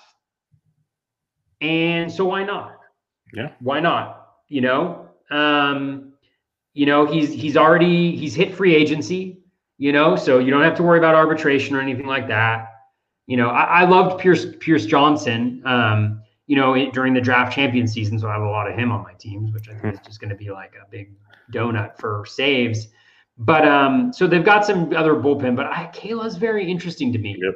So, um, and I don't know if he's a guy that you draft in a 30, 30, 30, 30 round league but he's certainly some guy that I'm monitoring extremely closely. Yeah, no, when they signed Kela and Melancon, I got really bummed because if it was just Pomeranz and Pagan, we can make that work. I got no problem with that. But and I don't disagree with your Melancon take because uh, I just don't think he's got the closer stuff that the dominating closer stuff anymore. Like the Giants, I, I watched that wreck. Atlanta, he made it work, but it was never pretty. Uh, Kela, I, I like a lot. I I was hoping he'd get back to closing in Pittsburgh last year, which never really came to be. When it comes to Pomeranz, he's the highest drafted, like around 180. Um, Melancon, like 230. Pagan's 350. Kela's not getting drafted right now. Pomeranz, I think, gives the kind of Taylor Rogers minus all the saves, where he'll get a few, but he's the high leverage guy. They're going to bring him in when it matters the most. Where Pagan, Melancon, Kela, that could get interesting. It could be like a Rays situation back there, where you never know really what's going to happen. So it's just super tough. I don't mind drafting any of them in uh, deeper leagues. Like we're gonna have saves holds questions later, and I think I, I think Pagana actually drafted like my last pick in Tout Wars in a saves hold league because uh, he's gonna get so many chances back there to do stuff. It's it's just a very tough situation to attack in drafts. But you mentioned take the the lowest guy. Pagan's going at 350. Kela's not even getting drafted. So Kela could be like a Cesar Valdez where just keep him on the waiver wire in your mind. Like if you start seeing Kela pitch in the eighth once in a while or something, go jump on him for a buck the next week because he's going to start sliding into some saves before you know it. And at worst, he should get you a lot of strikeouts and maybe a win here and there. So the Padres are going to be good. So just just think about yeah. it that way. Look at look at the positive angles besides just saves at all times. Yeah, and and I love what you said there about holds leagues. Like in holds leagues, I would target the hell out of the Padres bullpen. Yeah. You know, like yeah, we got a saves hold question coming up that I'm gonna spew a lot of stuff because I've played in saves holds for a while, and now I actually have to really play in one this year. So um, I have I have a few thoughts on those uh, when we when we get to that situation. Yes, the Padres idea is definitely one of them.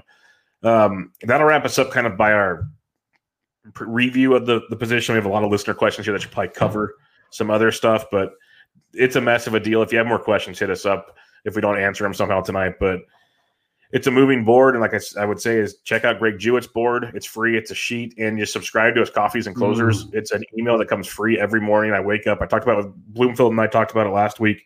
Literally, we wake up in the morning, and on the West Coast, it's already in our email. So I don't know what time it comes out on the East Coast. I don't even look at the time. Every morning, it's there.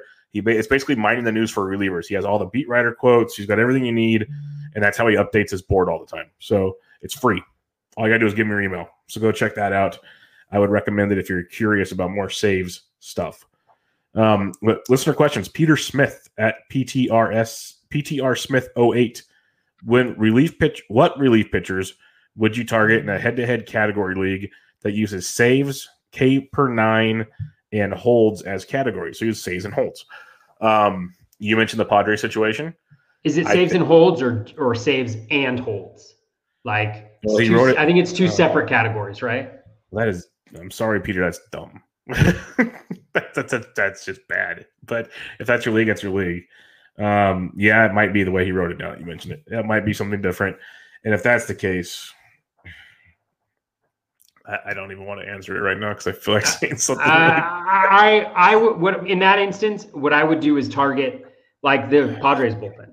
You know, like yeah, where you yeah. don't necessarily know where the saves or the holds are going to come from, but they're of equal value, and there are re- there are really good relievers there. So those are the types of bullpens that I would want to go after. The A's is another example of a really good bullpen where you have Rosenthal, but then you also have um, uh, Diekman, you have Trevino, you have Weems, you have um, who's the guy that I'm forgetting? JB something or other. Wendelken. Wendelken. Um, you know, so that's what I would do in that particular situation. And also with a team like that, right, is like with saves and holds. You know, let's say you grab three, right? Let's say you grab Pagan, Kela, and Pomeranz. Then you have the possibility of getting two holds and a save in a yep. single win for them, right? If they, if they, win five games that week or something, you're, you're rolling. Totally. And so, and I would target mostly holds guys, but just yep.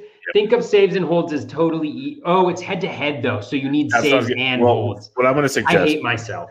Well, this is where I that's why I got frustrated. But now when you started talking, I started thinking more. Also, okay. the Ra- the Rays are a great team to target in holds formats because you, you just don't you don't care anymore. So go get Pete Fairbanks last.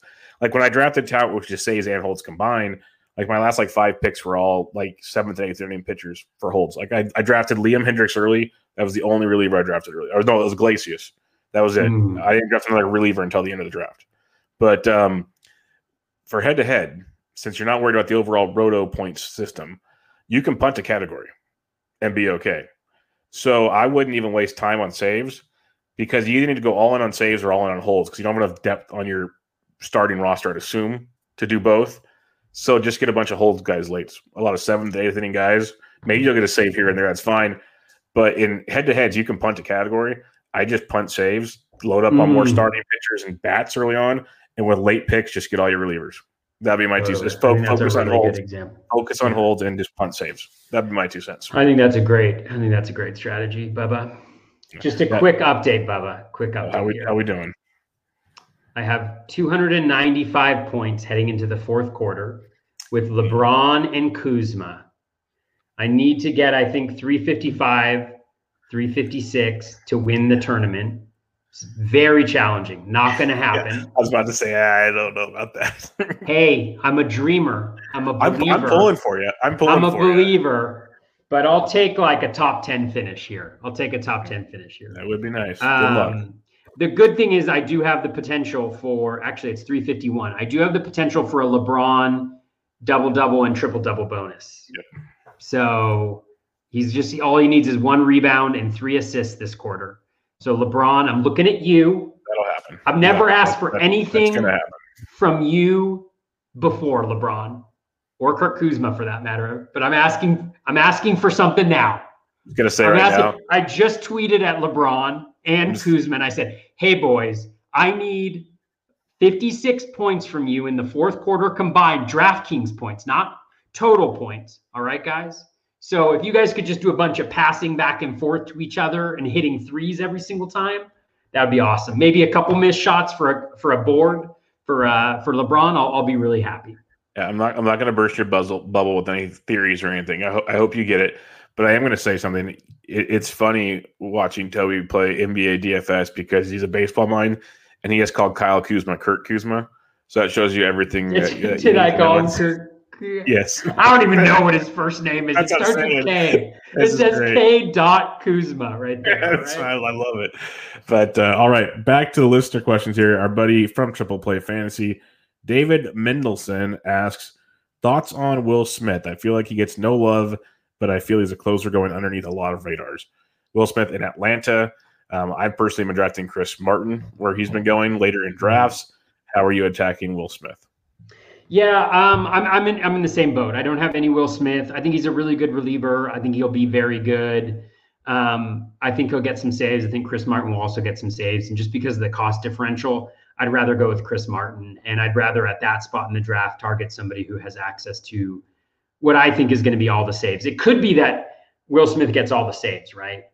Um, but you know, I don't necessarily think that that's that that that's going to be the case, but he could be a huge boon if he does. So why not? Yeah, um, Will Smith at 172, Chris Martin at 302. Yeah, I'll, I'll take my chances. Yeah, yeah. It's kind of you, you guys should be sensing a theme by now. If there's any questions, like not an obvious like 70 30 split or something, take the value. Um, Rev D Bone, he uh, sent me a DM because he asked a question a while back that we did not get to because that was my bad. So um, he has two questions. He has a closer question and then a starting pitcher question from before. But we'll start. Um, got a couple questions for the pod. Who is your favorite save spec currently going outside the top 300? His is Jake McGee, um, Chris Martin, or Ottavino those are the three he's targeting. We just mentioned Chris Martin, who I've been drafting. I love Jake McGee. I think he is the Giants guy for now, even though Reyes Moronta is the better pitcher. So those are both options. Um, is there anybody post 300 that you've been targeting? Because you are a wait on I, saves guy. I think McGee is pre 300. He must have just moved because well, he just said he's at 300 whenever he texted oh, is me. He, so is he? Okay. I don't, I don't I know think, what I don't know what ADP he's using. Let me. Yeah, I'm probably thinking um, 15 team yeah, he's two, too. He's, two, he's 270 now. Okay. So, yeah, he's moved um, up. Yeah. Um, of those guys, Martin. Yep. McGee Martin, who's the other one? Um, Ottavino. Yeah, I think Martin, just because I think he's a really good pitcher. He doesn't walk guys, strikes out a decent amount of guys. Um, I think he'll have access to save on the Braves. I think the Braves will be better than the Red Sox will be, and I trust the skills more than I do for Ottavino, who struggles against, uh, who has historically struggled against lefties. And then a couple other guys that we've mentioned on the show: um, Tanner Scott, three forty-seven, Lucas Sims, 349. And just for Covey Nolan and everybody else listens to the show, Nick Wittgren's at 354. If you just want to go get some Cleveland saves, there you go. There you um, go.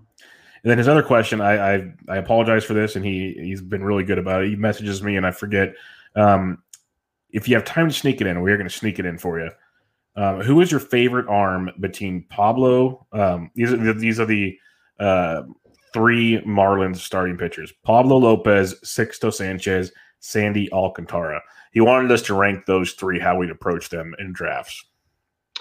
Uh, Lopez, Alcantara, and Sanchez in that order for me. 100% on the same page. Um, if you want volume, it's Sandy. If you want the best overall pitcher that should be the best overall pitcher, it's Pablo.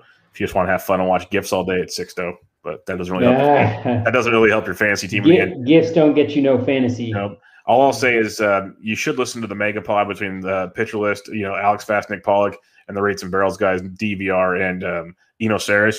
They had a really good Sixto Sanchez discussion. So I recommend people check that out. It was very, very good about it was fun because they were all comparing their rankings and where they differed, and they had discussions on why they differed and stuff like that. Sixto was I, one. I got to listen to that pod. It was, it was they, you know, and they even said it at the end. Well, we could do this for three more hours. I'm like, I, I've been there's been two a lot of long pods lately, but that's one the way they were discussing their differences. I was like, hmm, this is intriguing to me. I could sit and listen to this one. But um, Lil Book of Calm, C A L M, says in a standard five by five league, how valuable are saves versus quality innings from relief pitchers? Example, Brad Hand is projected for 30 saves with a 3.6 ERA and 70 strikeouts, while Nick Anderson is projected for 15 saves but a 3.1 ERA and 100 strikeouts. How bad must the relief pitcher be before their saves aren't worth their stats? Does that make sense to you? Yeah, it's a really good question. Um, first of all, I never look at projected saves Yeah. just because you just can't project that stuff. It's just yeah, it's just like it's like pitcher wins. I don't. It's hard project, to project wins. Yeah, there's like wins. It's hard enough to project just pitchers in general. Pitching, so pitching I, projections are yeah, but hitters projections is much more easier than pitchers projections. I would think. Yeah, um, and so you know it's a really good question. I mean, because it's not just a question of which one is more valuable, right? It's also opportunity cost. So it's kind of like I mean, in the example that you gave, you know, Nick Anderson is going later and fewer saves versus Brad Hand earlier and, and saves. So in a standalone league, I mean, I would probably go towards Anderson just because you don't need to finish you don't need to finish as high in saves, right? And you can protect your ratios. The reason why saves, you know, at least in the NFBC competitions that I focus on primarily, they're generally overalls, and so you need to have saves. you don't have to have saves. So I think in a standalone league, I would lean towards Anderson in that case because he is so good. Um, and I think the ratio benefit outweighs the the save benefit. But in like an overall competition or something like that, you need to have saves. And so I think in that instance, I'd rather have hand if they're straight up. But again, they're not going at the same cost. And so it's also just a question of what hitters are you missing out or what starting pitchers are you missing out on by grabbing the guy earlier as well? And who are you missing out on at, at that pick 150? So I don't think it's one where you can say this one definitely outweighs that one. I just think that those are kind of the considerations as you draft. And then another question ultimately is can you get the next Nick Anderson off the waiver wire, right? Maybe not next, the next Les Anderson, but there's always elite arms in the bullpen that come out of nowhere. And you can tell pretty quickly that that they're going to be really, really good. And so I would just draft good players because they're still available at that point in the draft and and draft those ratio guys later or speculate on saves later. That's my general focus. And it's a good point. Like with Nick Anderson, Devin Williams, try to find the next one of them instead of drafting them per se. So that's one way to definitely go about it. Uh, Nessie at Little Fantasy Mo says, I've heard that K to walk percentage is relatively sticky over time and correlates well with ERA. My dynasty league has saves and holds, doesn't specify if they're separate or not. So role isn't important. So it must mean they're the same. Okay. Is it a viable strategy to build a bullpen based on the K to walk percentage leaderboard? 2018 to 2020, top 15 includes Duffey, May, Green, and Gallegos. I'd say that's not a bad way to start. yeah, I don't think it's a bad way to start either. But I don't think you should look at that large of a sample size. True, that, because especially in bullpens. Yeah, just because there's so much fluctuation year to year. So I'd just identify high skilled bullpen arms. So like May is a good example of I think a high skilled bullpen arm. Gallegos is an example of a high skilled bullpen arm. With Duffey, for instance, like you have to look at the recent context, like the decreased velocity I have a lot of concerns about what he's going to do bullpen wise. And so that would be an example of a guy where I wouldn't want to get him right now because of what's happening just recently. And I know it's just spring training, it's just spring training, but I'm going based on the velocity, right? He's under 90, I think, averaging under 90, um, which just makes all of his pitches worse because he's got that really good slider, I think it is. So that's kind of how I would approach that um, from my perspective. Yeah. And like mentioned, Gruitt, uh, Jay, Greg Jewett's chart uh, roster resource has their bullpen metrics, whatever you can see like a like a whole overall bullpen depth chart basically. Just start looking at good teams with good seventh, eighth inning relievers. Look at that route because it it changes so much. The reliever landscape changes year to year, so just keep an eye on that. Uh, Jordan S writes, "What to do when closers are overvalued in your auction league? At what point do you punt saves versus paying the extra cost to complete in that category?"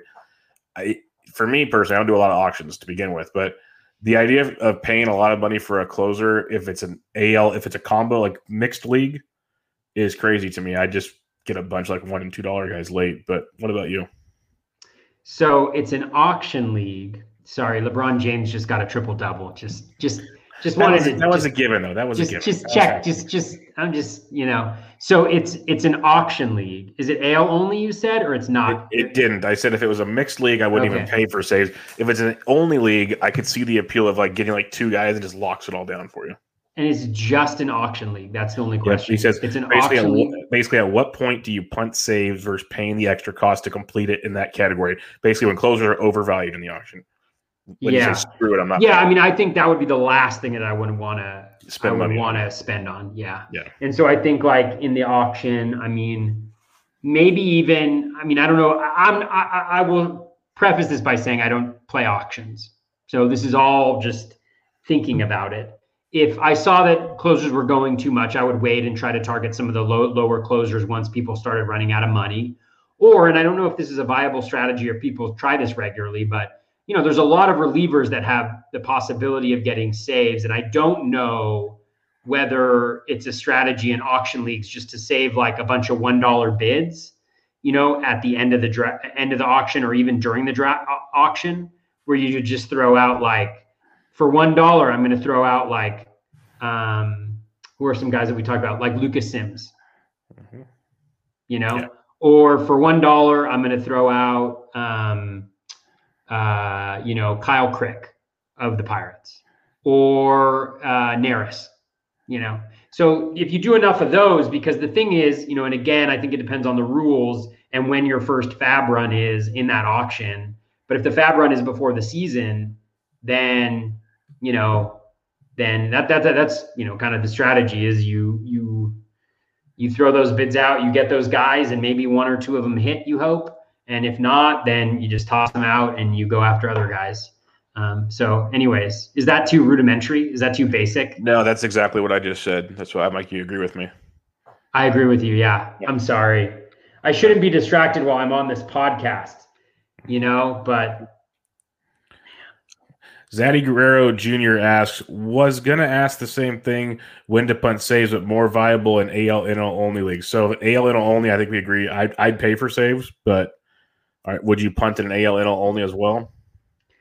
Um, I mean, I think I never like to punt a category, but I think it's if a standalone league, then I think you strategically try to think about what look at the standings in previous seasons and try to think about what your general target is for saves. And then wh- whatever you think can get you there. So maybe it's just get one closer or those speculative ads. I mean i don't want to give the same answer to every single question but it's like i'm a speculator yep you are Ryan Bloom. Ryan Bloomfield writes about you every week. The, it's the Toby. It's the Toby. It's the Toby. Oh my god. Um, know, I live. I live in gold country. You know, so I'm just like it's the new 21st century speculator is on saves in fantasy baseball. Love it. Uh, Doug Fraley Jr. asks, I've always lobbied for holds to be considered a standard category. What's your take on diversifying the relief pitcher landscape more in the fantasy mainstream? Funny you asked that, Doug. Um, Tout Wars this year, I am in a new league where they did saves and holds to get rid of saves. And I've played in the saves and hold leagues for quite a long time uh, in this one league I've been in. But it's, yes, industry wise, it's not a deal. But uh, the geniuses behind Tout, Chandler, and Zola and Erickson and all that, they've been thinking about ways to do it. And they incorporated holds to make it saves and holds for the exact reasoning you were talking about, or one of the reasons you were talking about. And I think it's a great way to go about it. I think it's we're going to see how it works this year. The only thing I'll say is kind of like my strategy. And if you're curious, want to read, there's an article on it. But um, it's you really don't have to be aggressive on closers, and that that so your drafting is different because literally if it saves and holds, there's so many holds out there. There really are, and there's so many holds on the waiver wire, like throughout the season. So it changes that respect of it. But I think it's with the way the game's moving. I think it makes more sense because we just we went through like six or seven teams that have committee issues, and there's a lot more than that. So it's that there's a reason why people are paying for saves. There's questions about paying for saves because locking down quote unquote set saves is not easy anymore. So I think it's going that direction. Uh, any thoughts for you, Toby? Yeah, I think it's. A, I, I I hate the idea. Honestly, I think it's it totally devalues. I mean, just because a category is scarce, just because it's hard, doesn't mean you abandon it when you move to save and hold, you totally eliminate so much of the strategy. You do. Yeah. You like it's it's it's it's not unlike for me the two catcher thing. The argument is catchers aren't good. So why do you need to roster 30 of them, right? And I can understand why it's no fun to do that. Number 1, you don't have to do that. You can draft good catchers. That is a strategy to employ. And but they get hurt so easily, Toby. Why would you do that? Sorry, continue. Sorry. but and and again, like everybody can like the game that you like. You should play the game that you think is most fun. For me, strategically, the saves piece is challenging. Even though I punt, not punt saves, even though I wait on saves, I have a very different approach than a lot of people on saves. It's still part of an overall strategy, right? Of recognizing that you are going to leave a draft with a weakness and taking your chances there. Whereas with holds, like why would I even why would I draft any relief pitcher in the first?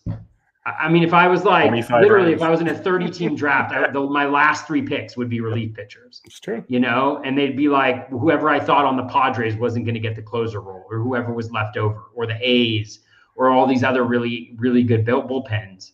Um, and I just really don't, I really don't like that. Um, if they were to make that switch, it would really take a lot of the fun out of the game, I think. Yeah, we'll see. Like I'm, I'm curious to see where it keeps going. There's been chatter about it for a while now, but yeah, I agree. It's it. I literally did not need to draft any closer if you didn't want to. I'm curious to see how it plays out though, because there were guys that drafted closers like it was normal, Yeah. and I'm curious to see how that finishes the regular season. I, yeah, I that, it's going to be interesting to say the least because the difference is the, the only difference I can think of is you can get closers with 30 to 40 saves, where the most holds you see is like what 20 to 25. So I guess it turns into that kind of counting, and that's where I think it'll get interesting to see where that plays out. yeah. But you can you can stream and I you, can mean- stream, you can stream holds so easy. It's like it's easy, you can, it's like streaming starting pitchers, but easier. Totally. And the thing is, and yes, it's like I, I know that the push is to get like, well, you should be drafting the highest skilled reliever. Yes. And it's like, well, great. Like we don't know, we don't know right now who this highest skilled relievers are going to be. We don't know. I would, I would gamble that ten, that five of the ten highest skilled relievers are not even going to be drafted. Oh, you know, in the first Easily. 30 rounds. Yeah. Yeah. And so it's like, and so yeah, you could look for those guys and try to draft those guys as part of your strategy. So maybe that's a new strategy, but I don't really think it's a strategy because you can just pick those guys up off the waiver wire like nobody's business. Yep. And like holds, if you think about it, holds even bad teams like the Giants and stuff. You get a Javi Lopez, like a Loogie. Like obviously you can't do that anymore. They have to throw to three batters. But you used to be able to get like a lefty guy, you know, is coming in for one or two batters. He might get you a strikeout, low low ratios, and get you a hold, like three or four holds a week, because that's all you do. Had no outcome on the game pretty much whatsoever, but it's a hold. So it's it's a finicky category. I get both sides of the argument. I'm curious to see how it plays out because I thought more people would just say screw it like I did and just wait till the end. And a lot of guys did it business as usual. So I'm very curious to see if you do need those closers to win saves and holds. I don't think you do, but I'm curious. So that'll be fun to see. Um, Cody Mack, our buddy Comac do, and there's no soccer involved here. My league uses net saves, which really makes it hard to carry non closers. Is the definition of a save antiquated? Why can saves be blown but in the sixth inning when the percentage of saves awarded to relievers coming in that early is so very low? Also, how do I convince my league to change? Yeah, that's a tough one because it's such a strong disincentive to Yeah. To have a, a guys that aren't in the closer role in that particular instance. So, I mean, I guess it partially does its job in some ways, but um, yeah, I mean, and blown saves are like if your closer comes in with the bases loaded and they're in the ninth inning and they give up a sacrifice fly, they've blown the save, but the other guy gets the loss, but it's like you get the blown save. So I don't know. Stop messing around with these Yeah. convoluted formats. things. Yeah. I know, I know I'm such a I don't want to come off as like a you know, like off my lawn. conservative traditionalist when it comes to it.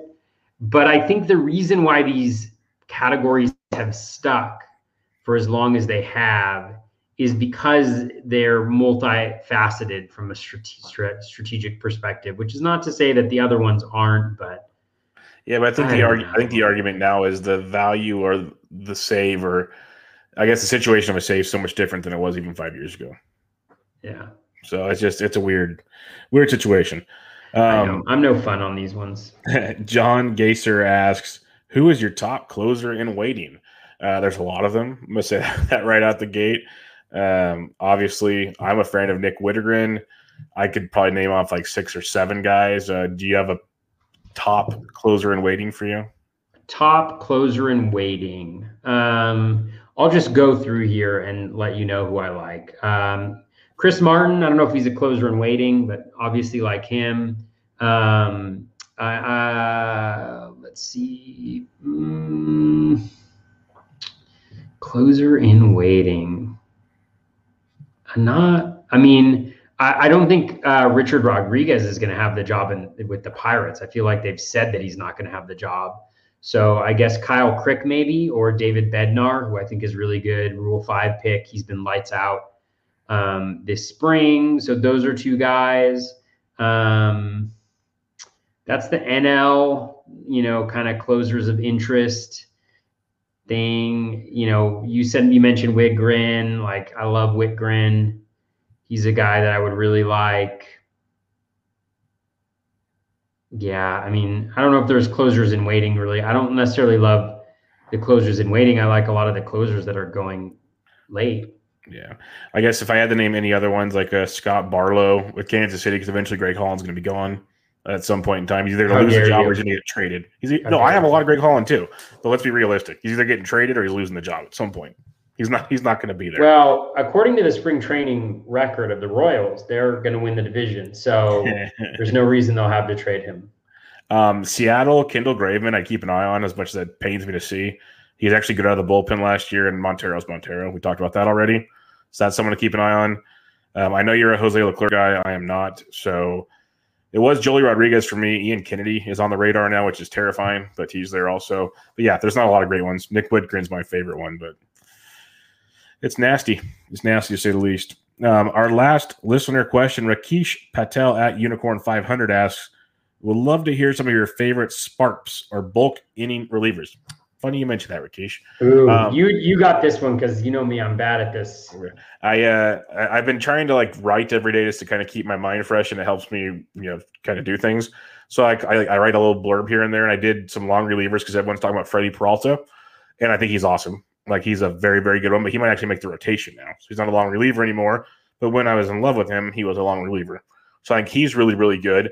I've been growing more fond of Michael Kopech because they basically said they want him for 70 to 100 innings, kind of in a long reliever role. So I think he's very, very intriguing. If you can get him in short two to three inning spurts where he can still throw 99 to 100 plus, he's going to get a lot of strikeouts for you. So I think he's very, very intriguing. You mentioned Jose De Leon earlier. I think he is an awesome sparp if he does not make the rotation because he will be their long man in Cincinnati. He's looked outstanding this spring. He's always had the prospect pedigree, he just can't stay healthy. He'd be one I'd have circled. Um, for the Tampa Bay Rays, the king of sparps, Josh Fleming is an outstanding one. Five wins in a shortened season. He's basically their new Ryan Yarbrough. So I think Fleming is one I circle in a big, big way because he's basically undrafted or very late in drafts. So those are some that I look at now. There's a there's few on all the teams that, that have chances, but those are some that I have circled at the moment. Yeah. I think those are all good ones. I assume. Um, did you mention Freddie Peralta? Yes, that was the first name I mentioned. Yeah, yeah. Okay. There was there was there was a lot of great examples there. That was the one that jumped to my mind. But yeah. I'm not good at knowing like the relief pitcher eligible guys. And just to keep you guys updated, I'm I'm not getting anywhere close to to it here. So yeah, I, I, wasn't stop. I wasn't gonna say it, but uh, I know that's that so. This is LeBron's forty percent owned, give or take. So there's a lot of guys in front of you that probably have him. I know it's it's Kyle Kuz, Kyle Kuzma. Kyle, yes, well done. Kyle Kuzma's fault. He gave me a little. He gave me a little um a icicle. You know, oh, that's the worst. Snowflake. Yep. Little snowflake on me. When you get the snowflake, um, it's over. So LeBron was LeBron was great. LeBron he had the flames. He has the flames. He's got the flames. I love the flames. Kuzma, Kuzma's got the snowflake. Yeah. Yep, I feel you. I feel you. But uh, that wraps up relief pitchers preview. Final thoughts on one of the favorite positions in all fantasy.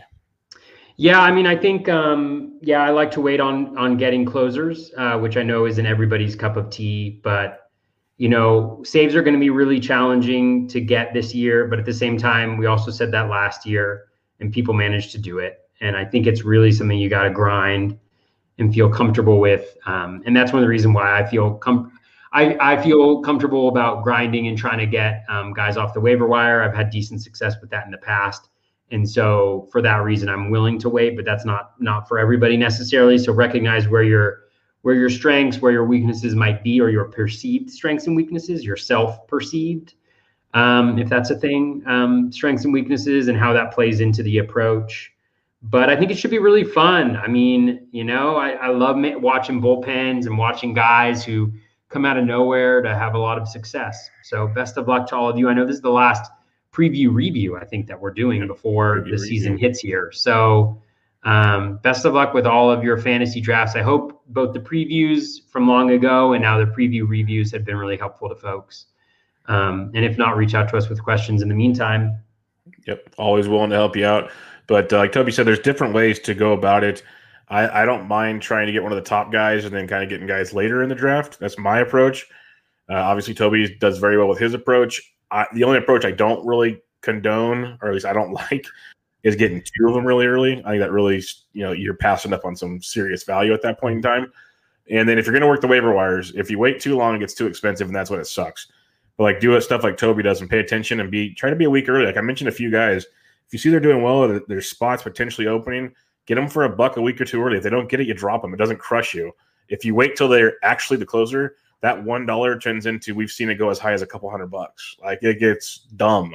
And then you then you pray they are the closer when we've seen how many times they end up losing the job again. And that one stings in a big way. So you got to kind of be proactive, but that's the name of FAAB, and that's why Toby's really, really good at this stuff. Is he's jumps on those guys. That's why guys like Vlad and those guys they're a week, week, two weeks early a lot of times. And that's that's that's huge, saving money like that. But um, yeah, if you guys have anything else, hit us up with questions. We'll be back with I think bold predictions or something like that next week, as it'll be our last. No, technically we'll have one more episode because it'll be the Tuesday before opening day. Opening day is on Thursday, so we'll have oh, two man. more episodes. Two more. Episodes. If you have more listener questions, like the big draft weekends are this weekend or next weekend, so keep the questions coming, and we'll see what's up. Is it the thirtieth or the thirty first? The the season starts on the first, April first, Thursday the first. Thursday. Okay, so yeah, yeah, I'll be able to do it because I have a big, I have a draft on the thirty first, night of the thirty first, and the That's night of Wednesday. the 29th. So like right so, squeezed in between. So we'll squeeze, we'll squeeze in between him. He won't be tired yeah, or anything. Guys. He'll, he'll, be good. He'll be good. He'll be tilting one. I won't be totally fried. Yeah, yeah. I have a, I have drafts on the the day of the twenty seventh, the night of the twenty eighth, the night of the 29th, and the night of the 31st. Yeah, I'm with you. I, I, mine are loading up in a big, big way. I'm happy and not at the same time. Yeah. it's like I just want to. I, I, love doing it, but I'm ready to just start the season. Let's do this. Sure. But uh, the last thing I'll mention is I'm watching the Giants game as we do this, and Reyes Moronta came on to pitch in the sixth, and I'm a big guy. That boy's healthy right now, like not in a good way. Healthy, like Pablo Sandoval, small about him. So really? That's why now if you're how you do pitching wise, he did okay. Like he did good. But uh, you look at Greg Jewett's list; he's in red right now. Next to it, conditioning. It says. Now I know why. That boy big. Yeah. So uh, we're gonna have to watch that because he should be the closer. But if he's coming in looking like that, I don't think Kapler's gonna want to be too kind to that. Mm. But um, all right, everybody, that'll wrap us up. You can find Toby on Twitter at BatFlipCrazy. I am at BDentric. Go check out both the podcasts, the Batflip Crazy podcast and the Bench with Bubba podcast. Go rate, review them if you haven't already. All that fun stuff. But until next time, this was your relief pitcher preview review. Catch you guys later.